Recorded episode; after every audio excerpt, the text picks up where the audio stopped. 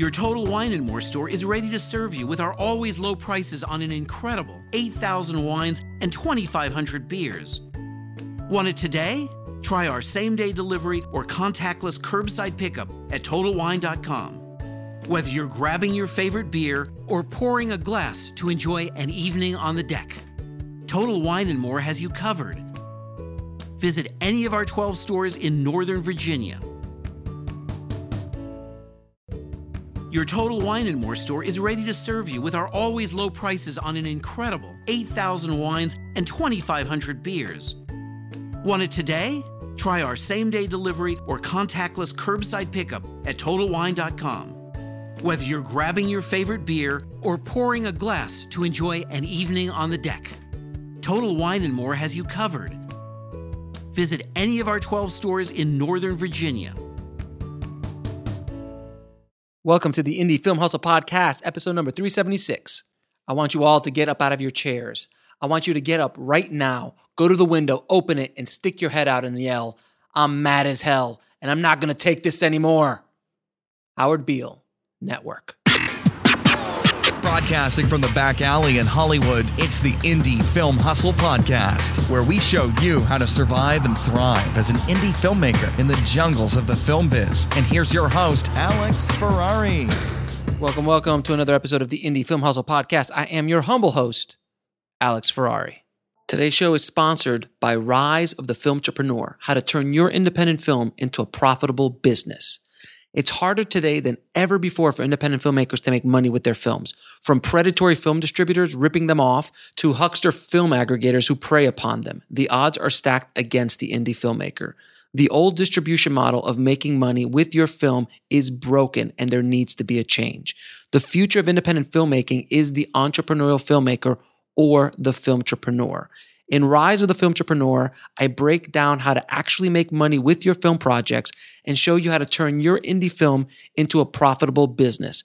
With case studies examining successes and failures, this book shows you the step by step method to turn your passion into a profitable career. If you're making a feature film, series, or any other kind of video content, the Film Entrepreneur method will set you up for success. The book is available in paperback, ebook, and of course, audiobook. If you want to order it, just head over to www.filmbizbook.com. That's film, B I Z, book.com. Today's show is also sponsored by the Make Your Movie Boot Camp. You want to make a feature film but have no idea where to begin. I feel you because that's exactly where I was when I first got started, but I finally decided to stop talking about making a movie and go out and just do it.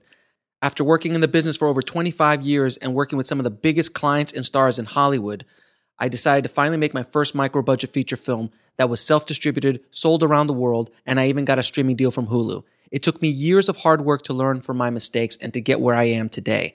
I want to help filmmakers break through their own fears and show them the secret sauce on how to make a profitable film. The Make Your Movie Bootcamp is a two day intensive covering on day one micro budget filmmaking and on day two the film entrepreneur method, where you learn how to create revenue from your feature films. We cover everything from fleshing out your idea, the screenwriting process, finding money, crowdfunding, directing your film, post production workflows, marketing, film deliverables, self distribution secrets, and how not to get ripped off by predatory film distributors. The bootcamp takes place March 28th and 29th in Burbank, California, and spaces are limited, so act now. Head over to mymbootcamp.com. That's mymbootcamp.com. Now, today, guys, we have a special episode. It is a crossover event between the Film Entrepreneur podcast and the Indie Film Hustle podcast. I do these every once in a while. Sometimes I do bonus episodes, but this is a full official crossover event because this episode is awesome.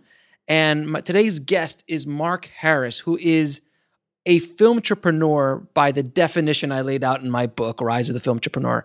This man is a filmmaker who started off with micro budget films, sold over 10,000 DVDs by himself, self distributing it, and built himself an indie filmmaking empire over the last decade, and now is shopping for his own backlot in his hometown. He is an inspiration. And originally, this was just going to be for the Film Entrepreneur podcast, but I just couldn't help myself. The Indie Film Hustle tribe needs to hear this episode as well. Mark and I get into the weeds on how he did it, what he did, how he's serving and being of value to his niche audience, how he understood his audience, how he's making money with his films besides just selling his DVDs, which, by the way, there's some amazing little tips and tricks on how he was able to package his movie with some other events that he was putting on so he can sell more DVDs and get his brand of cinema out there. It is just a very, very inspirational story. So, without any further ado, please enjoy my inspirational film entrepreneurial conversation with Mark Harris. I'd like to welcome to the show Mark Harris, man. Thank you so much for being on the show, brother. Alex, thank you, my brother. I truly appreciate it. Thank you for having me. Man, you know, I got to, uh, I got, I wanted you on the show, man, because hustle recognizes hustle. Yes. And uh, you, my friend, hustle a lot, and uh, I, I, I see it. I don't see it often, but when I see it, we can smell our own. Yeah. Uh, when it comes to hustle. And uh, I saw you uh, pass through my feed, and when I heard your story, man, I was like, "Oh no, this this guy has to be on the show. I got to dig into some of this stuff. I got to ask you questions." So before we get into it, man, how did you get into the film business? Which I, I know a little bit of that story, but I, please tell the mm-hmm. audience. So uh, I started off as you know when I was in, when I was in, in college, I used to write poetry, but I never ever thought that I would actually make films. It never just entered my mind as far as to go into the film business. Mm-hmm. Uh, but I always uh, had a love for movies, from you know John Hughes to The Officer and Gentleman. You had Spike Lee, you had Kevin Smith, Quentin Tarantino. So uh, uh, uh, Martin Scorsese was my favorite, but I always had this love for movies. Right. And it was around 1997 is when I decided, you know what, I'm going to uh, start just writing screenplays. I never wanted to direct. I just wanted to write screenplays and sell my screenplays. That's it. Mm-hmm. And as you you know you may know be familiar with you know to sell a screenplay play is pretty hard. If you no it's easy. It's you just write the screenplay you send it in they send you a check. It's just the way it works. Yeah. And so with me it's like i was like you know so it, it took a while. It took a while. So but at the end of the day i you know went out i bought Syd Field's screenwriting book. I read a lot of screenplays. Um, I, I, just, you know, took that time to actually learn the craft. And then from 90, 97 to 2004, 2005, it was just writing, writing, writing, writing. And then it was a situation that took place where uh, I, I, used to write for people, you know, and I didn't get paid for it. You know, I used to just write in the hopes of, okay, my script is going to be turned into a movie. It, it never happened. And so I had this situation where a, a filmmaker told me, okay, if you write this for me, this is going to be my next project. And I did it. It wasn't his next project. Shock, shocking, sir. Shock. You mean to yes. tell me you spoke to a filmmaker who told you one thing and did something else in this business? That's unheard of. I've never heard anything like that, sir. and then uh, I was like, okay. So it was it was frustrating, but mm-hmm. it was the best thing that ever happened to me because at that moment I said, you know what? at this at this time, if I'm going to write, I mean, if I'm going, if I want my stories told, I have to do it myself. I never, I never ever stepped on a film set. I didn't go to film school. Uh, I just brought in people who knew a little bit more than what I knew, and then we made the, our first project. Um, and that was the end of it. You know, in 2005, I made my first my first film, and then we we haven't looked back since then. Nice man. In 2005, the technology was uh, let's say yep. challenging. It was very challenging. Because in 2005, I made my first short film, my, my first major short film, which I shot on the, I'm going to kick it old school for everybody listening, on the Panasonic DVX 100A camera on mini DV, edited on Final Cut 4, yes. 4 I think. And uh, that was color graded on that, but I used a television, just a normal television to color grade. mm-hmm. And uh, and then we did some visual effects in Shake back in the day. So, what did you use for that first movie? I'm just curious. Uh, we shot on a uh, my DP. He, he, had a Panasonic camera, but it was the mini DV. Uh, the mini DV. It's probably the same one. The same, the same thing. Yeah. It looked very. It, it, it, was cinematic as hell, wasn't it? Yes, it was. It was. It was fun. It was nice. I know we're laughing about it now, but man, for people listening, you have to understand in 2004, 2005, when someone just said 24p, we're like, what is going on? It was because all we had was that 30p video stuff from Canon, yeah. the wow. Canon XL uh, one or the XL2 or something like that, and the DVX came out. Boy, that was a beautiful camera, man. I love that camera. Yeah. I shot a lot of stuff with that little camera, man. It was it was great, great little camera. All right, enough of going back and showing how old we are. Um, so, you also had some former uh, you you you kind of learned to hustle from your other businesses you did prior to getting into filmmaking. So, what some what were some of these other hustles you were doing, and how did they translate? Okay, so I started off, you know, I used to sell pagers. what's a, what's a pager, sir? I, I put a pager, so I've never heard of that. I don't understand so what that is. You know, like what the doctors use, they use a little pager, and then you. Uh, you mean a beeper? You mean a beeper? A beeper, yeah. And it would beep you, and you would uh, get go to a phone a pay phone, and so I. Well, stop, stop right there. Payphone. Uh, what is that? No, I'm joking. I'm okay. joking. I'm joking. I'm joking. yeah, all this, all of this is like obsolete now. I know, right?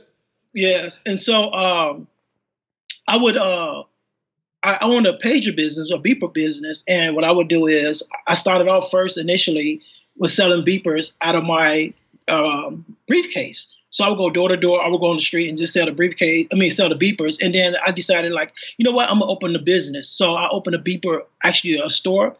Uh, I opened one in Chicago. And then I had um, one. I had two in Chicago, as a matter of fact. Then I had one in Indiana.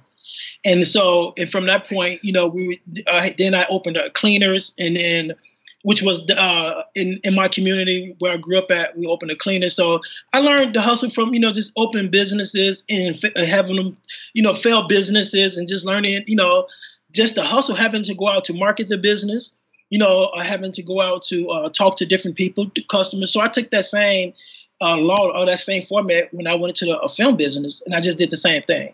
You just hustled. You just a straight just, up yes. hustle. Yes. Man, I, I, tell you, sometimes I tell people like, you know, I, I, I wish you nothing but struggle when you're first starting out. I always tell people that, like, I really do, because that really is what makes you. It teaches you yes. how to walk the path.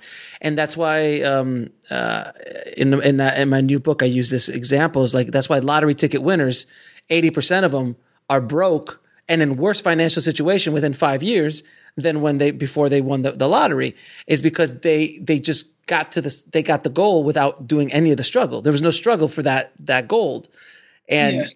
they had no they didn't have the skill set to handle the success. So mm-hmm. I always sound like I wish you nothing but a slow process going up so you can learn the skills you need. And you did that, not even in the film industry, you did it outside the film industry, but you brought it into it. Right, yes. Yeah, I mean, I sold. I mean, I. Sold, I mean, I've told this on the show many times. I used to have an olive oil and vinegar gourmet shop here in L.A. for 3 uh-huh. years, and I learned a lot. You, you, you want to learn about hustle? Go to a farmer's market, and you want to learn about competition. You learn. You you you're you're literally six feet away from your competition. I'm not joking. Across from it, and a customer walks in, and you got to get them to come to your booth. Mm. That that is competition. That's that competition. is Yes. That is hustle. And you got to look somebody else in the eye going, you're not going to eat tonight. so that's what you, so I, I love that. I love that. That's where you kind of got this hustle. Now, before we continue, man, a lot of people are probably wondering, so why is this guy on the show? From my understanding, you have built a career on your own outside of Hollywood, making the movies you want to make, selling the movies you want to make, creating revenue streams for these films and able to replicate again and again. And up to date, you have, uh, I think, 19 or 20 feature film under your belt that you've produced, directed, written, and you've been hustling it the entire time. So that's why, for everyone listening, that's why I have him on the show because we're going to get into how he's doing this because you, as we like to call in the business, are a unicorn, sir you are, it doesn't happen. It's very rare to find someone like you in the business, at least from my point of view, who I talk to so many filmmakers. You've actually led with the business, but you also have that art aspect of it as well. So, can you break down how you created a sustainable filmmaking career? I know it's a big question, but do the best you can. Oh, well, so what I would do is initially, um, and it took a while. It took a while to build up my customer base and I will say from 2005 until I say 2009 around 2009 or 2010 is I was working a you know I was working uh, I started working for a furniture store. After the page of business went out the cleaner business went out I started working for this this very well known furniture store in Chicago called Aronson Furniture. And I was selling furniture but at the same time I was building my customer base up base up and I was shooting films on the weekends and with uh, with a good friend Ricardo Islas and who also is you know who also has uh, made about 20 25 films as well so what I would do is I would produce his films, and he would shoot. He would uh, uh, he would be my he would shoot and edit my films. So, so we would trade off. So you know, so we would trade off. And at the but at the same time, what I was doing was I was I would just get DVDs pressed up, and when I get DVDs pressed up, I would just go out door to door. I would go out on the street and I would sell the DVDs. So I would get I would get like like a thousand at a time and or I would hold different events. Like I would hold a uh, a poetry event, and from the poetry event, I would do like a package deal, meaning that for twenty five dollars you get a DVD, you get some music, and you get like uh, a plate of food. It was like for twenty five dollars. So I would hold these different type of events, and where I would get three hundred people to come out. And what I would do is when these 300 people come out, I would make, I would build a um, email list, and I would just keep them updated of what's going on, what I'm doing, and things like that. So it got to the point where where um, I had this massive email list and this massive uh, um, email list. So when I did this movie called Black Butterfly in 2009, it was it was a movie that we made for ninety five hundred dollars, and I met with um, E1 mm-hmm. uh, Entertainment One. I had a meeting with them uh, with this guy named Alan Blackwell, and he was over like the urban division, and he was like, okay how much do you want for the film? I say, make me an offer. so he made me an offer for the film. And from that point, when he made me that offer for the film, I just took that, uh, reinvested into another film. And do, then do, I, do, do, can, do you mind telling me what that offer was? Yeah, he, he paid. He, they gave me fifty thousand. Oh, oh, oh, it's just fantastic! Yeah. You're living the dream, baby. You're living the Yeah. dream. What year? What year is this? This was in 2010. So the world was very different back then. The world was very different back then as far as uh, content and streaming was just just stepping out. Right. And so I I don't know if you're familiar with IndieFlix. Of course, I know. Oh yeah, yeah, I've had her. I've had, Cecilia on the on the show. Yeah, she's yeah. Yes, yes, yes. So I, I worked with her uh, to uh, when streaming was just I, I put my earlier films on her on her platform, and uh, and she would pay like she, she would pay. And so th- those are some of the things that that we done, you know, that we were doing in order to bring in revenue. Uh, and so, So you would do once- it, but you would do a sellout to E1 for that film. So that was fifty grand. They own it, and that's it, No, or is no, it our licensed license- it- it's a license. for like five years, seven years, or something like Uh, that? we did it for seven years. So seven years, but basically that covers your, your. It definitely covered your nut, and you made a profit. Yes, Okay. Yes, yes. So we, you know, and, and we made a profit. And then we took it and we reinvested in uh, into uh, uh, other films, and Okay. we just kept going. You know, just co- so uh, after we did um, after we did um, Black Butterfly, we did a film called Black Coffee, which is a film that we did, and it had uh, a limited theatrical release. It's a film that we did with RLJ Entertainment.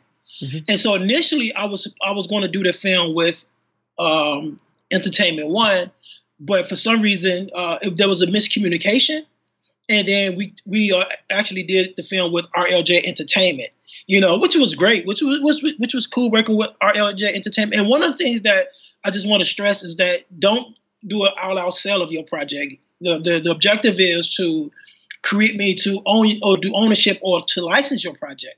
So even if you look at Black Butterfly, if you look at um, uh, Black Coffee, those movies that I made like ten years ago, I'm I'm still making money off these films because what I do is I, I can relicense these films. So because it's still doing well over at E1, E1 is going to re, they relicense the film.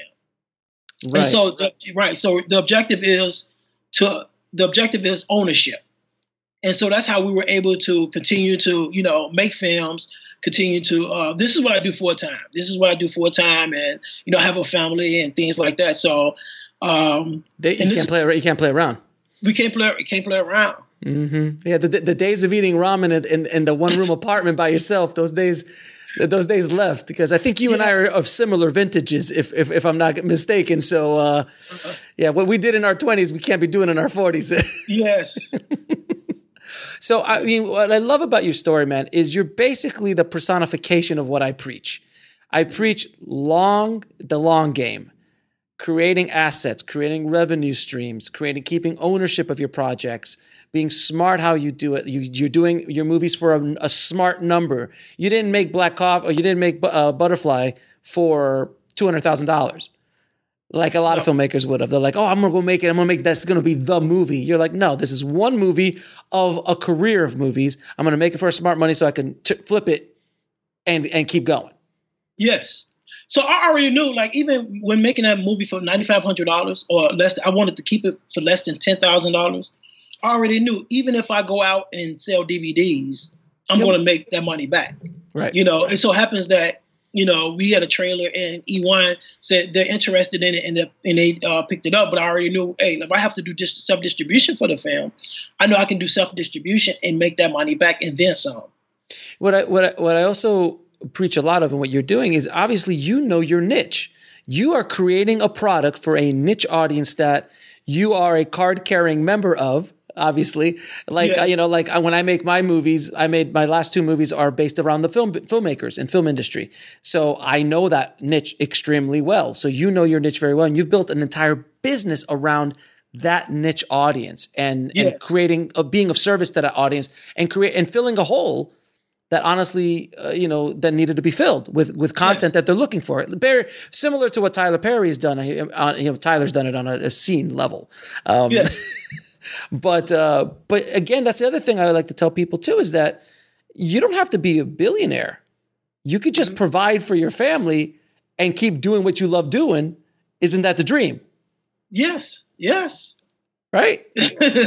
yes, because uh, at the end of the day, is you know. Um, so one of the things I love, uh, you mentioned Tyler Perry, is the fact that he know he just opened his own studio. Man, you know, man. oh, what inspiration! Yes. Man uh, but he, he knew he did not deviate from his audience. He knew that he had that that black Christian audience, and what happened is that they continued to support what he's doing, and he never deviated from that path. He never tried to go outside of uh, outside of uh, of his audience, and so he just kept. And look look at him now, you know, mm-hmm. as he and he you know he has a studio. He's doing so. he's done all right. He's doing all right. He's doing all right. He's doing okay. he's doing okay. He's you know he's you know what are we going to do?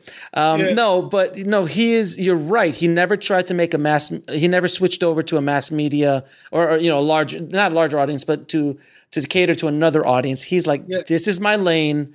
I'm going to stay in this lane. I'm going to do this lane really really well.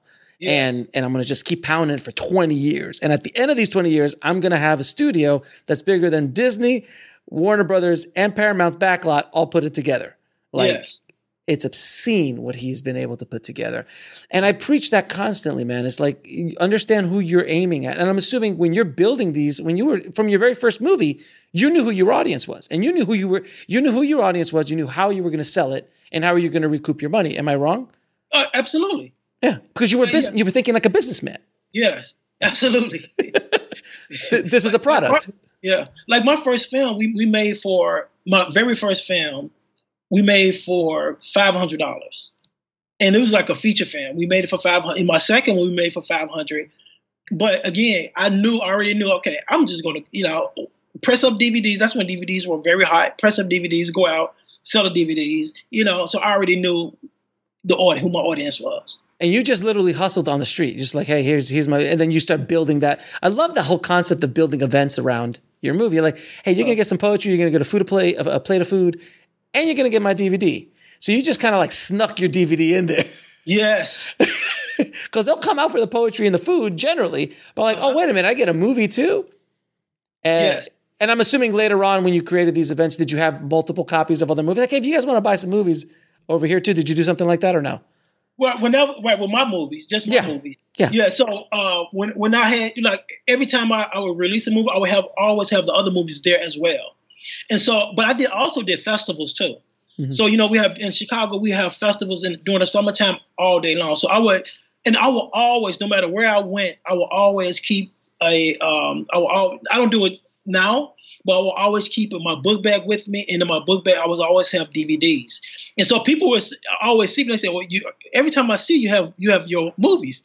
No matter where I went, I always had my DVDs with me, you know, and I was able to sell them. And people were like, and people were buying them. I would go, I would be everywhere, all over the city. Man, it, that's like I said, hustle respects hustle, brother. That's that's you see that's the thing, man. That A lot of filmmakers don't understand that this is you know to do what you're doing takes a lot of time, takes a lot of hard work, and you yeah. just don't ha- you just don't stop. Like you were smart when you started off. You like you didn't like oh my first movie I'm gonna make for fifty thousand dollars. Like no, I don't know enough. Like I saw in one of your mm-hmm. interviews, she's like my, your whole first movie was all wide shots. Yes. yes. First, everything was washed. So I sent it to the editor. He's like, "Where's the rest of the movie?" I was like, "What do you mean?" and it was in 2005, so it's not like you could go crop in on, a, on an SD image, so you can't really like you know make a close up out of it. Yeah. So your whole movie was basically master shot theater. It was a play. You recorded a play, basically, is what you're saying. But you made the money. It didn't Tyler do something similar with his plays? He actually like filmed his plays and sold it before he ever started making his movies. Yeah, so he so right, he would do his plays, he would he would film them, and then, then what happened was the bootleggers got him, and the bootleggers started uh, uh, selling them in the barbershops and stuff like that. So you know, everybody was talking about dip, you know, and so that's what like you know, and so when he did his first movie, um, then it made like I believe like ninety million dollars. Yeah, it was a big, yeah, yeah, and it was for on a like I think the budget was like six million, mm-hmm. You know, even mm-hmm. if it mm-hmm. was six million, but he made like ninety million dollars. Mm-hmm. Yeah, he was he he did all right on that one, and yes. that's the thing. A lot of times, filmmakers, and I'm not saying I'm not advocating for bootlegging uh, or for piracy, but in the music industry, that's happened. That happens all the time, and then sometimes bands literally just release their music for free. Um, you know, for for bootleggers or for piracy to go through with it because then they're like, you're going to pay to go see their show, mm-hmm. and you're gonna you're gonna buy a T-shirt. You can't pirate a T-shirt give or take. You know, you can't download a T-shirt. So that's how they build out their business. Uh, now there was a mo- there's something online I saw that you say you sold ten thousand DVDs. Yes. Is that is that basically just what we've been talking about, like just hustling constantly? No, no, no, no. This is just from one movie. We did this movie called "I Used to Love Her." Oh, that's amazing. Okay. Yeah. So I, I always argue, not argue, but my lead actor always uh, correct me on this because when I say I told I sold ten thousand movies, I'm saying personally I sold ten thousand. But what we would do is he would get some printed up. My lead actor, his, his name is Mayor Rob, and he would get his DVDs printed up, and I would get my DVDs printed up, but separately. And so he would be out there selling his own. He so he sold he sold a, a, a tremendous number of DVDs as well. But me personally, I sold ten thousand. Like me, uh, with a film called I Used to Love Her, and we did uh, what we did was also we did uh, a screening at Ice Theater, which is Ice Theater was uh, one of the uh, most well-known theaters in Chicago. Now mm-hmm. is it's uh, Studio Movie Grill. Mm-hmm. But we would rent out the theater, and it was 300, like 296 seats, like a 300 seater theater. And we sold we sold it out like 10 times, and people would just keep coming back, keep coming back, and while people were coming back, and that movie we made for three thousand dollars. Of course. And when people uh, come back, yeah, of course. I'm sorry, thirty five hundred dollars. Oh, and sorry. So, let's, let's add that extra five hundred because that really helps a lot. yeah. so, That's amazing. yeah, they were. Uh, we would we would sell the DVDs. You know, have right. the DVDs ready for them as well. And so, yeah, I mean, it was. But at the same time? No, no, I was going to ask you. So your your your actor selling it is he keeping that money, or do you guys have a deal? How does that work? He's keeping the money. So that he, was the deal. Like you can, act, so you basically go act in the movie for free. Whatever you could sell is yours. Yes. I'm not sure how good a long term business plan that is, but it worked for that movie. Yes. and a budget, but at that budget range, you're just like, why not? It makes perfect sense, and it gives him. I mean, for him, that's actually really great. I, there's another story. I, I, uh, another filmmaker who does the same thing. That has his actors sell his movies, and uh, there's nothing more. Um, uh, th- there's no more motivation than an actor trying to sell a movie that he's the star in. Yes. and oh, and he goes, oh, and I'm gonna get paid. Yes. And he got he made he made like his name is Mayor Rob. He always correct me on that. He's like Mark, look, you have you forget we sold more than ten. You sold ten thousand on your own. He said you forget the number that I've sold. And no, mail is a poet too. Like when I would do the poetry, uh, the poetry uh he would he would host the port. He would host them, mm-hmm. and so we were we would do a, it was like a partnership. And he was been in, he's been in like maybe like four or five of my movies, mm-hmm. you know. So it was it was been like a partnership. Whenever like he was in my first movie, and we sold a, a ton of those DVDs. Like that's all we did with that first movie is just the one we shot all wide shot. It was all wide shots. We still put it together and we went out and, and sold it. Are you DVD. still sell? Are you still selling it? Or did you license no. it?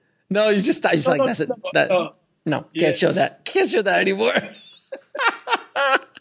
so, so let, let, me ask you, man. Um, uh, uh so much. We're having too much fun, man. Because I, I, forgot what I was going to ask you. Um, or your marketing strategy. Oh, oh no, DVDs. So DVDs were a thing when you started. DVDs aren't as pro- prolific now in as far as selling your movies. So what are you doing in I mean, I'm assuming their budgets have gone up since then. Uh, you know, how how is that working? Like how are you actually making money? What is your distribution plan now? What are your revenue streams now into in the last like 3 4 years? Okay, uh, uh, thank you for that question. So I've been doing a lot of stuff for television, and so I've done things for like uh, TV One, BET. Uh, the last project that um, that I've uh, uh, we done and that actually got distribution. It was a film that we call that we did called Black and Privilege Volume One, which is on Netflix. And I would love. To, I know there was a uh, there was a, a scene on uh, that people were, like were that went viral. Mm-hmm. Uh, on as far as with Black and Privilege, there was a scene that went viral that I'm definitely going to talk about. Why did we actually edit the scene the way we did? Uh, mm-hmm. So with that film, we made that film for like forty five hundred dollars. Oh come on, stop it! Yeah. And you put that on you put that on um on Netflix? It, it get on Netflix, yeah. Son of a bit. How did you yeah. get it on how did you get it on Netflix? I'm just curious. So I have I have a, a um like my email list again that email list um and so like my email list is like massive mm-hmm. like it's, it's, it's, really so those are some of the things you have like for me i had to like show like it's an asset it's an asset yeah yeah yeah, yeah it is and so uh so that one we just you know, we we like we license it out to Netflix for one year. You know, and so after that year, what happens is that we get it back and we can take it over back to Netflix or Hulu or Amazon, you know, and, you know, and, and make more money off of it. So, so we you, already. So you made that movie currently for forty five hundred dollars. Yes, forty five. No, forty five thousand. I'm sorry. Oh, 45, Still, forty five thousand dollars is still yeah. that's still a fairly low budget film. Um, so you made that film for forty five thousand everyone's getting paid. Everyone got paid. Everyone's getting paid. Um, and and you licensed it to Netflix, which I'm assuming. I don't know if you're comfortable telling us what the price was on that. Did you? Did yeah, I can't. I can't talk about the price, but it was. It was. It was. It Netflix. was more. It was more than what you paid for it. Way more. That's all we need to know. That's yeah. good. That's good enough. That's good enough. Yeah. So way more than you paid for it, and and that's current. All right. So uh, other than these, like uh, that's a one-off, I'm assuming. Like uh, the because you make so many films a year, how are you generating revenue now? Other than just like like that, I'm assuming you're not licensing all your movies to Netflix. No, so okay. I, I, have I have movies out to uh, most mostly every. My movie has played on every like black uh, network from BET, TV One, uh, Aspire, Bounce, um, like every every last one. So what I do is I do it like a six month to year license. You know, and they pay, and once they pay, you know, uh, I could take it somewhere else. Like like I'll give you an example. Black Coffee, right? Black Coffee has been aired uh, has been aired on BET, Bounce, and Aspire. So mm-hmm. that's like three different networks, you know, that has been aired on. And, and once it's the license is over with Aspire, we may take it over to Netflix because of the success of what Black and Privilege is doing. So, you know, you so that's the key. The key is is to license your project and you always make money because people need one, one of the things the networks do is they need content. And if we're providing content, and then not only are we providing content, is that we providing a marketing uh, a marketing uh, a company that we have that we're going to market the film and make sure that people watch the film. So whenever my film, hmm? uh, no, no, go ahead, go ahead, go ahead, go ahead. Yeah, so whenever my films uh, air on in any of these networks, they always always successful.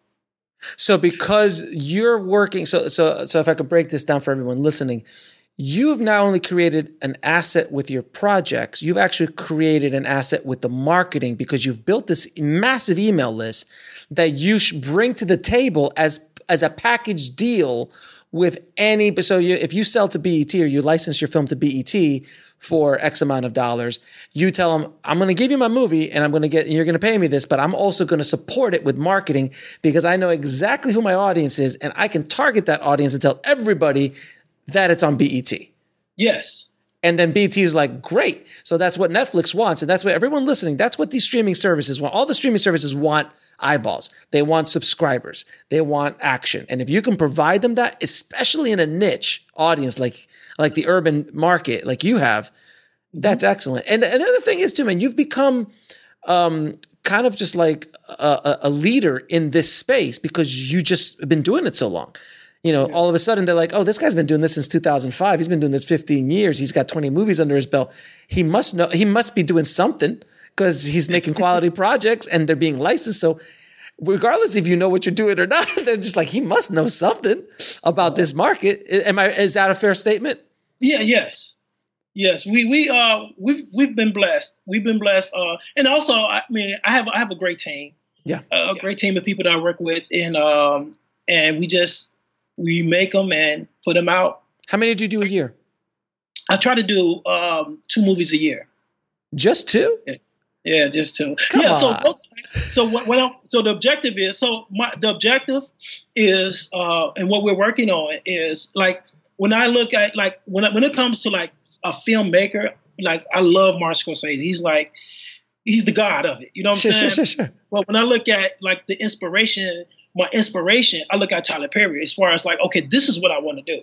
Mm-hmm. And so when I look at the studio, I'm like, so this is one of the things that you know we're working towards. Whereas, you know, um, we're actually not just doing my projects, we're taking other people projects, you know, and producing their projects as well.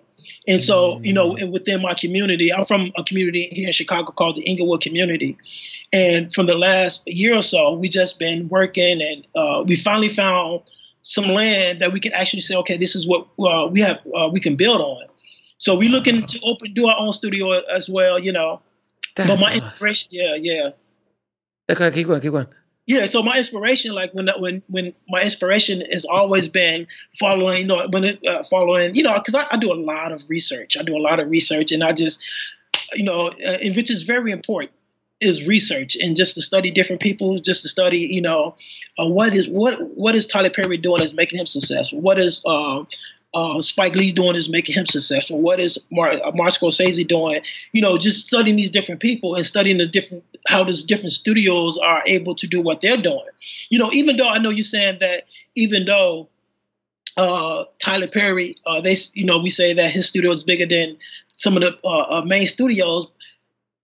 In theory, yeah, man. The, la- the land, the, the, The land, land. the land, Yeah. it's bigger. He's not bigger than Disney. He's not bigger than Warner Brothers. He's not bigger than Paramount. But the actual studio land and the Yeah. facilities, yes, they are. Yes, yes, yeah. And uh, so I, I think people get confused with the two. Like you know, like they're just they're bringing in a billion dollars off of one movie. So I'm talking about the studio. They're bringing Yeah. a billion dollars off the dresses that they sell off the characters of that one movie. Are you kidding? Absolutely, absolutely. Man, it's just like so. Yeah, so I don't see a lot of Madea dolls in merchandising.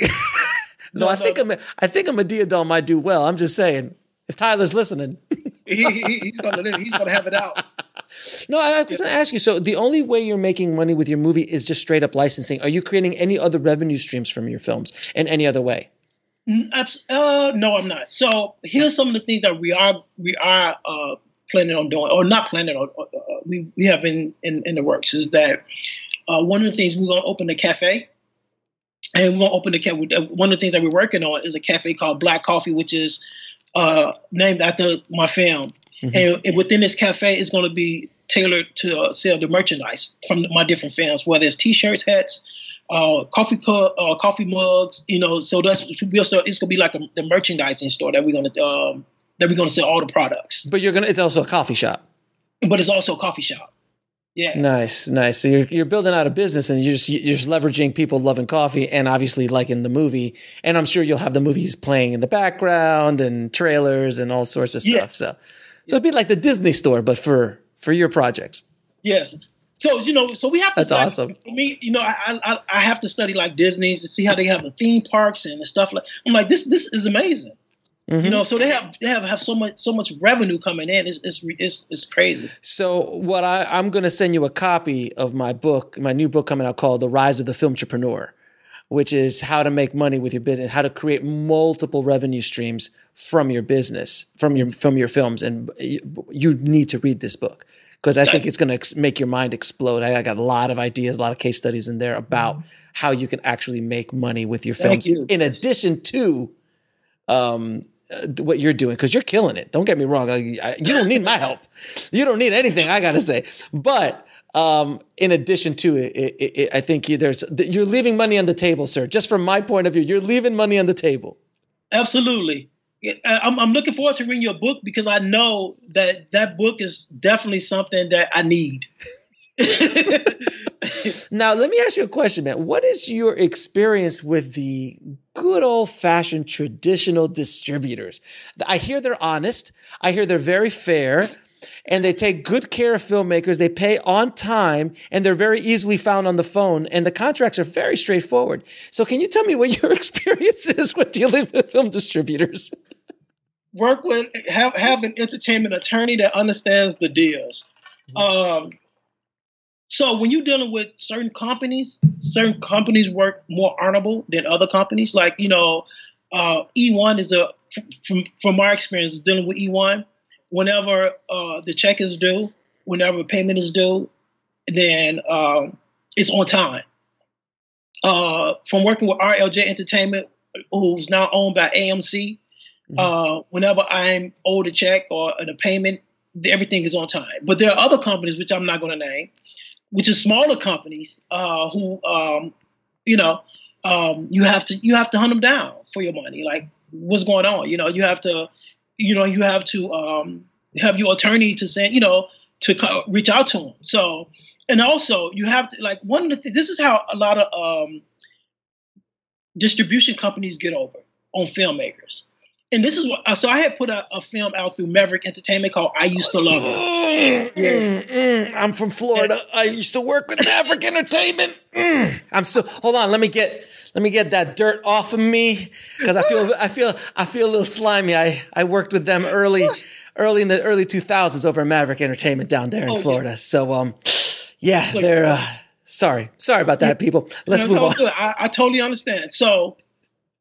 one of the things that I did was look, with my fam is you can't put marketing in there. Like, no way that I need you to market my fam because you don't market your fam. So what they do is they put a marketing budget in there of like fifty thousand dollars or so, and you will never see a dime coming back because the reason you'll never see a dime coming back is because they're always going to say they haven't recouped their marketing, and that's what companies do. And um, and also, you know, if if they are going to do, if if you do want them to do marketing, let the, ask them where are they going to market your film to. The different platforms the different blog sites things like that. And you want to see like um, a list of who they paid and how much they paid. You know you're entitled to those things you know so you're, you're, you're adorable sir. You're absolutely adorable if you think a film distributor is going to give you that kind of breakdown. You are entitled to it without question. you're, you're definitely never going to get it yeah, so you're never going to. So what I did was with them is like I told them I don't need you to do my marketing. Just put out the film, you know. And so, but don't like don't fall for the whole marketing trick. As far as them telling you they're going to do all this marketing for your film because they're not going to do it. Yeah, without question. And oh, let's not even get into. There, there's so many ways that they can screw you. It's not even funny. It's just oh, obscene yeah. amounts of way. I actually wrote two chapters in my book about predatory mm-hmm. distributors, just breaking it all down. You talked There's about the um, the uh, the twenty the twenty five percent. Um, what do they call it? Which well, uh, the, well there, there's well there's the twenty five percent rate, um, whatever the, the the cut of twenty five percent. The stocking fee. Oh, oh, oh, 25. Oh, that's for for physical media. Yes, for physical media, yeah. restocking fees. Let's not talk about. Don't forget about cross collateralization. Let's not even get yeah. into that. And yeah. there's, and I know people are listening, like, what is that? I'm like, you'll have to read the book. But um, there's so many ways. How about film, film markets? Don't forget the film market chargebacks. Yes. That's, oh, those are fun. they charge you. For, they charge, even if they, uh, even if they're out there and they buy a bottle of water, they're charging you for it. I just saw. I just look, man. I just saw a, a, a, report come in from a filmmaker who was charged two hundred and thirty dollars for closed captioning What? for a sixty minute movie. It was a, it was a sixty minute movie. And wait a minute, we sent in the closed captioning. And they charge you for it. and it, it's it's a it's a thing. So because it's probably default or template, like it's kind of like boilerplate. Like yeah, we're just gonna say we charge them for this. We're gonna say we charge them for that. We're gonna say we charge them for that, and they don't even look at it until the filmmaker calls up. I'm like, hey, what's this? I'm like, oh, sorry. If you're not on top of it, they'll just take advantage of you left and right. And oh yeah, also uh, do you can do your own closed caption, do your own artwork too. Of You course, know, because it's trailer. Much, your own trailer. Just do all of that, all the marketing stuff. Just do all the, the promotion stuff. Just do that stuff yourself. It's cheaper. Well, of course, that's what I recommend all the time. Is like give them as many elements and deliverables as humanly possible, so they can't charge you for a damn thing. So because that's Yeah. where they're going to up up upcharge you. I saw people charging for closed caption at fifteen hundred dollars, man. Fifteen hundred dollars for a movie, man. That's just absolute pure rape. It's just. It's horrible, man. It's horrible. Now, um, why, in your opinion, man, why do most independent films lose money? I don't know. I don't. I, I don't know if they really lose money. Yes, they do, man. They all lose money. There's like 95% of independent films don't make money. I want to know, in your opinion, like you are a unicorn, sir. You are a unicorn. There's not many filmmakers that make a lot of money in this business, let alone they might make one movie or two movies, but to have, to, to string along 20 movies in a course of 15 years is an unheard of feat. It is a rarity. I've seen it. I, I, I know it. Trust me. So, in your opinion, what are some mistakes that filmmakers make that could better their chances to make money? Let's put it that way. Okay, I think I think what we just discussed uh, is very important. Meaning that when you do your budget, try to keep your budget uh, pretty low. You know, without you know ruining the quality of, of what you're putting out. Um, but at the same time, make sure you put in your budget. You know, room for a trailer, your um, your um, your artwork, and, and you know things like that. So you have to uh, definitely deal with an entertainment attorney. And not only that is that you have to the the uh, distribution companies have to know that you will audit them as well. You know they have to know that. Like you know, like you're not afraid. Like I was dealing with one company. Uh, now I don't want to name the company, but I was dealing with one company that I had told them like, you know, look, if we don't get this thing straight, I'm gonna have to audit you all. You know, and that's what we had to do. And you know, and every time you audit a company, you're gonna trust me, you're gonna find money every single time. So if if distribution distribution companies were more uh, honest, filmmakers can actually, if they were more honest, filmmakers can actually make a living out, out of doing this. But at the same time, yeah, yeah. But at the same time, filmmakers have to be, uh, you have to think like this as a business. And if you, if like for us who, you know, if you don't understand like the business aspect of it, get people around you who know the business. Don't be afraid to sit down with uh, a, a person, a, a business owner, and say, okay, uh, or, or actually getting your book and reading your book and doing your research. You're like, you know, every single day you should be finding out what is going on with Netflix, what is going on with Hulu, what is going on with Amazon, what is going on with the major studios, things like that. You know, what is going on with companies. Mhm. You know, so what's going on with companies in the business and stuff? What are you, what are you? Are you not self distributing yourself? Like, are you only licensing? Are you not going to like SVOD yourself or TVOD yourself or AVOD or anything like that with your films? Are, are you not self distributing? There are no other other revenue streams coming in other than licensing it to TV and licensing it to other places? Well, so I have foreign too. So Okay. what I do is, yeah, I have foreign. So what I, so I have, so I have, um, whenever I do a deal, so when I do a Netflix deal, I have a, I have a guy who takes it over to Netflix for me. So, so Alan Blackwell, who I've been working with since, uh, who gave me my first deal, and so what he does is, you know, I take he, he takes the film, he takes it to Netflix, but outside of that, I'm doing everything else. Like I do a deal with uh, Mnet, which is a company out in uh, South Africa.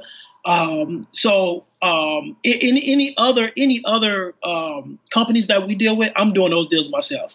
Now you, you you said something really interesting in another interview, and I had to bring it up here. I've been dying to hear this.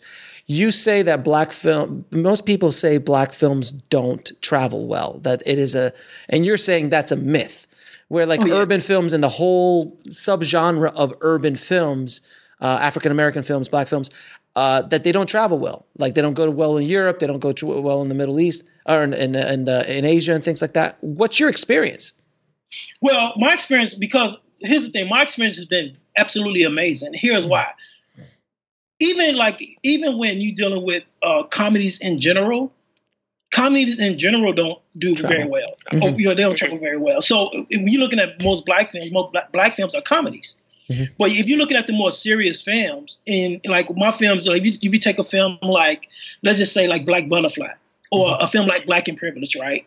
Like those films, uh, a film like Black Coffee, those film films have done very well in Africa because you know we have one point like 1.8 billion people in Africa. You have people, all these people in the Caribbean. You have people, all these people in Europe. So, my films have done very well. Like like a guy in um, in Nigeria sends me a uh, inbox, and he has a, a picture of black coffee and it's been bootleg over in Nigeria.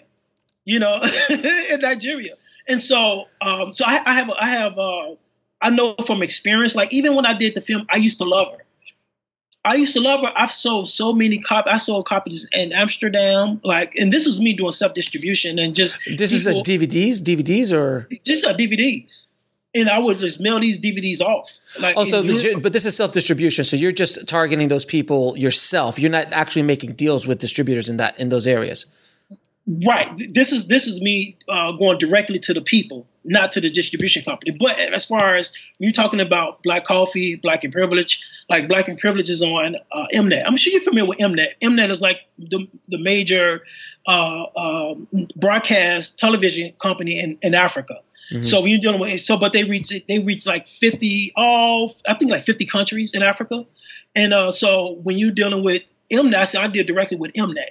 Now the only market that I haven't hit as far as with Mnet and uh, when it comes to like uh, network, the, the broadcast companies is the Caribbean market, and that's one of the things I'm working with. I, I'm working with a guy named Joel, and he's out of uh, St. Martin, and I flew out there. I did a workshop in St. Martin, um, and so I'm working with him now to see how we can get our projects over to the Caribbean market.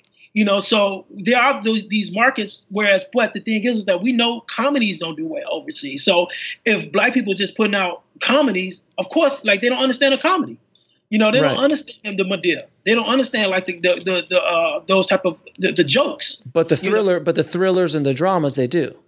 the, the thrillers and the dramas they do. You know, and those do well. Those do well. Like I have done very well in those different markets. And and um, yeah, you, I, man, you got to read that book, man. There's so much money you're leaving on the table. I, I, I want, I want, I want to help you, man. I want to get you more money for your projects because it's. I think, I think you're, you're doing such an amazing job, man. Really, you, you are an inspiration without question, man. You're an inspiration. You.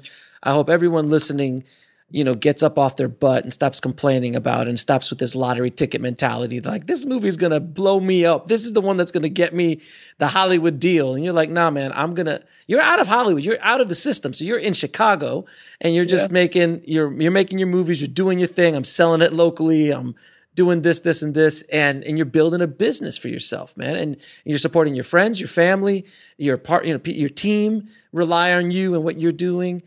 I mean, it's it's really wonderful, man. It really, really is wonderful, man. So I, I, congratulate you hundred percent, brother. Thank you, brother. I appreciate it. Thank you. Yeah, man. So I'm going to ask you a few questions. I ask all my guests. Um, Yes. What advice would you give a filmmaker trying to break into the business today? My, the best advice I can tell you is to break into the business today is just go out, go out, have you get you a screenplay, Mhm.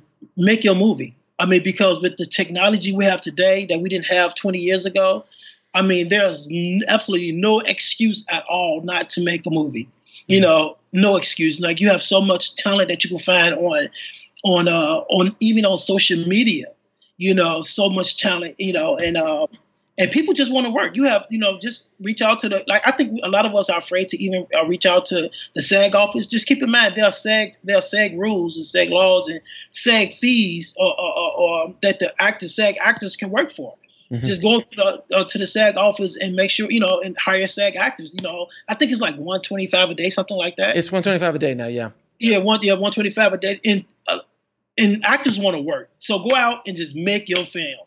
Nothing can stop you. Nothing can stop you. Yeah, the technology is cheap enough now, man. That you, you mean, and what do you mostly shoot on? Just I know a lot of people are probably going to ask that. What do you So- shoot on? What do you edit on?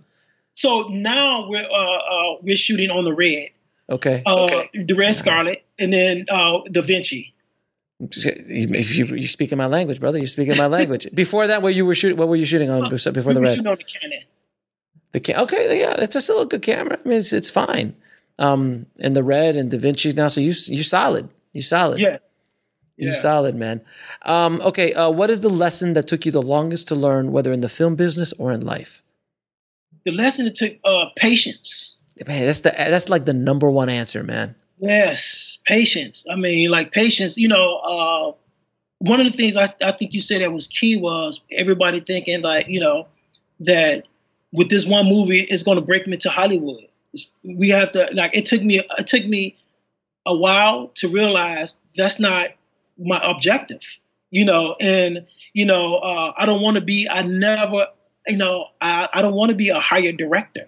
you know, I want to I want to be a content. I want to create movies, create create content. I want to partner with distribution companies. You're a You know, film not- you're a film entrepreneur, sir. You're a film entrepreneur. Yes, yes. So patience. Just be very patient, and don't look don't uh, look to see how um, how you can um, uh, not just be a higher director, and, but how you can like look long term, look long term, and, and study the people that went before us. You know. I mean, I always I had to study and I had to look at Spike Lee. Right, Spike Lee been in this business for over, over thirty years, and maybe maybe like two or three years ago, he went on go. This is not a knock against Spike Lee, but he went on go GoFundMe to finance uh, to raise a million dollars for one of his movies. And I'm looking, and I and I had to think to myself, why does he have to go on? Maybe he just didn't want to use his own money, but why does he have to go on Go GoFundMe to raise a million dollars to shoot one of his movies? I never want to be in that type of position that I have to go to people and go to a GoFundMe to get money from people to get their hard-earned dollars to make my movie. You know, uh, without them getting something in return. You know, and, and that return is return of their investment. So I had, to, or you know, or I, I want to be in a position where I can put up the, on my own million dollars to make my movie, or my own five million dollars to make my movie, and go to somebody like a Screen Gems, so a Screen Gems or Lionsgates, and partner with them and say, okay, I want you to just be my distribution company. You know, that's the vision that I think we all should have because times are changing now you know, times are changing, and you know, you don't just want to see yourself as a hired director. So, and at the end of the day, you can leave like if you create, let's just say, like all of my films that I've created. If something happens to me now, they're gonna be passed down to my son, my sons, and so Revenue want- revenue will keep coming in. and the revenue will keep coming in. So you want to keep that legacy going and going and going, you know, and uh, that's the most important thing. I was talking to um, I was talking to somebody who worked with Werner Herzog. Are you familiar with that Werner Herzog, the famous director? If you saw his Yes. face, Oh, yeah, Werner yes. Werner Herzog, right?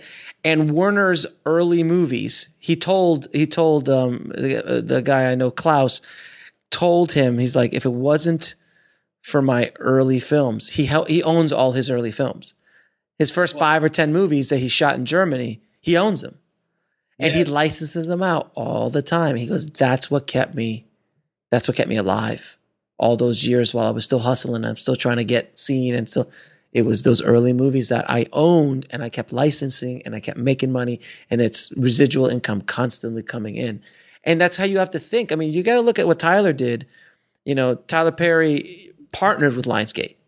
Yes, You know, he It's a partnership. partnered he partnered with Lionsgate. Lionsgate makes a lot of money because of Tyler Perry. They don't own him. They don't own his movies. They're not hiring Tyler to make movies. They're partners in in, Yes. in this. And that's how that's what I'm preaching. It's trying to become more thinking about it as a partnership and not like, oh, you're the only way I'm going to make money and I got to trust that you're going to take good care of me because we know how that works out with film distributors. Yes. You've got to set that you've got to set that deal up in a way that you are partners in it. And if you're not, um, then that's where the problems lie. And that's where all your hard work is. I call it a non-tax deductible donation. Like if you sign one of those, it's a non-taxable deductible donation you're giving to a film distributor, basically for seven years Yes. right? Unless you get paid or, or are able to do something with it. Um, now, uh, what is the biggest fear you had to overcome to make your to make your first film? Oh, the biggest fear was uh, um, confidence. Mm-hmm. Yeah, I, I needed, you know, um, and it took it took a while, you know, because when you don't um, never been on a film set before, you don't know, you know, you go on a film set, you don't know what you're doing. Mm-hmm. You're trying to figure it out as you go along, and as you, you know, the more films you make, go on and on and on. Because like my first, like like my first like six or seven films, Mhm. it was just me, my DP, and my gaffer. It was like three of us just making films, and I didn't make, I didn't have a real crew until I shot Black Coffee in L.A. Is when I had a, like a real crew. I had a real first AD, and uh, you know, uh, but I've never had those type of things when we were making our own films. It was like three of us just running around making movies, and, you know, and uh, so I had to, you know, I was, you know, each film I, I would get more, I would, I would get be more confident in what I'm doing, you know, and uh, so that's what I had to co- co- the fear of, you know, of not knowing, you know, of not knowing what I'm doing, of not knowing uh, the art side of, you know, I understood the business a little bit, a little bit, you know, but um, just understand the, the fundamentals of making a movie, you know, Mhm. and uh, so that's why I had to, you know, and uh, every day is a learning process. Every day, every day we continue to learn. Even even Clint, uh, Clint Eastwood, he said, you know, he, he- I was just reading an interview, and he said like every time he get on stage, he's learning something. He's learning something new. You know, and so we can't get in the in the position to think that we just know it all. Every day, is that you got to continue to learn and, and continue continue to condition your mind and you know and strengthen it. You know, Yeah, Yeah. w- without question. That's one of the benefits of having this show is I get to talk to people like you, and I learn something new every day, all the time. Uh, as long, yeah, I mean, I've been on, I've been doing this thing for 25 years, man. I've been doing this hustle 25 years, and in the film business, and every day I'm learning from something new every day. And I, I just know one thing I realize is I know nothing, and I have to keep that that cup has to be open, and it can't be full. It has to be it has to be at least halfway full. So as new stuff pours in, it doesn't overflow. You got to keep getting that information in as much as you can and educate yourself. Now, the toughest question of all, sir: three of your favorite films of all time. Oh, okay, that's that's not tough. Okay. Uh, I love um, Black Orpheus, which is a Mhm, film that was made in Brazil. Yeah. Yeah. Uh, that's my all-time favorite. Um, I would have to say, um, uh, "Do the Right Thing" So and good. and "Officer and a Gentleman." Ah, I love Officer and Lou Gossett, man, and, and Richard Gere, and oh man, Oh, that was God. that was great. You know, I, I- people don't understand that "Do the Right Thing" was so good that people kept showing up to Spike's movie for the next twenty years in hopes that they would see another "Do the Right Thing." Is- Absolutely, Is, that a fair? Is that a fair statement? absolutely. And then and then we find and I, I think we finally got it with uh, Black Black Klansman. I was like, ah, here he is, here it is. But "Do the Right Thing" is still, man, is still. It's still his best. Ah, Yeah. still his best, but without question. Now, where can people find you and the work that you're doing? Uh, it's easy. It's uh, you can just Google 1555 Filmworks. That's 155 Filmworks or Mark Harris Films. Uh, there, you know, this my, my name is a very common name, so you can. I think the best way to do it is 1555 Filmworks. Got it. Got Man, Mark, you have been an absolute inspiration, man. You've dropped some great knowledge bombs on the tribe today. I really. Truly, truly appreciate you taking out the time because I know you you hustling right now. I'm sure you got to go hustle, do something right now after this interview. so I do appreciate it, man. But thanks again for being on the show, Thank- man. I appreciate it. I appreciate you, brother. If this doesn't inspire you to get off your butt and start building your own indie film empire, I, I, I really don't understand what else can do it. I, I mean, Mark, thank you, man, so much for coming on the show, dropping your knowledge bombs, and sharing your inspirational film entrepreneurial story, man. Thank you again so, so much. If you want to get links to uh, Mark's movies or anything else we spoke about in this episode, for Indie Film Hustle, head over to indiefilmhustle.com forward slash 376. And for Filmtrepreneur, head over to filmtrepreneur.com forward slash 037. Also, guys, if you've happened to have bought my book or listened to my book and read it and enjoyed it, please leave a review on Audible or Amazon. It really does help a lot. So if you haven't, just head over to filmbizbook.com, click on wherever you bought it, and leave a review. It means the world to me. And thank you all for your amazing comments and and you know the schools that have actually been calling me about purchasing bulk copies of the book to start teaching in their schools. I, I'm humbled by the response of this book, and I hope it continues to change the way filmmakers think about making movies. There has to be a mind shift in all creatives and all filmmakers. And I hope uh, this book sparks that change. Thank you guys for listening so much. As always, keep that hustle going, keep that dream alive, be a film entrepreneur, and I'll talk to you soon. Thanks for listening to the Indie Film Hustle podcast at indiefilmhustle.com. That's I N D I E F I L M H U S T L E.com. Your Total Wine and More store is ready to serve you with our always low prices on an incredible 8,000 wines and 2,500 beers. Want it today?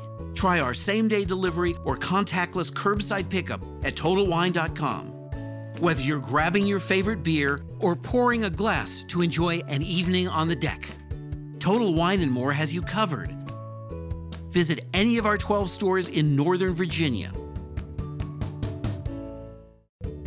Your Total Wine and More store is ready to serve you with our always low prices on an incredible 8,000 wines and 2,500 beers. Want it today? Try our same day delivery or contactless curbside pickup at TotalWine.com. Whether you're grabbing your favorite beer or pouring a glass to enjoy an evening on the deck, Total Wine and More has you covered. Visit any of our 12 stores in Northern Virginia